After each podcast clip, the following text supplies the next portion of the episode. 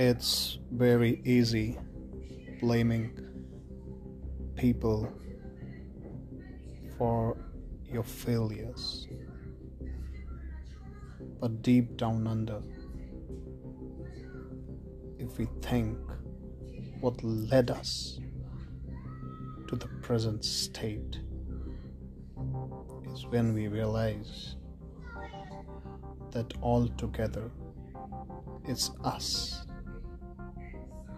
We need to think instead of putting blame on people and circumstances. It were more of our decisions that has led us here. Time to think, time to introspect.